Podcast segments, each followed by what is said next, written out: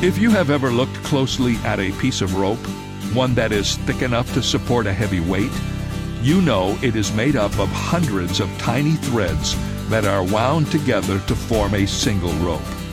Even the giant steel cables that hold up suspension bridges are made up of tiny steel threads. So it's no wonder that Solomon wrote in Ecclesiastes that a threefold cord is not quickly broken he was talking about people, of course.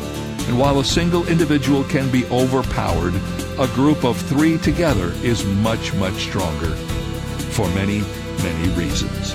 This is David Jeremiah, encouraging you to get on the road to new life. Discover God's strength in godly friends on Route 66. Route 66, driving the word home. Log on to Route66Life.com. Start your journey home today.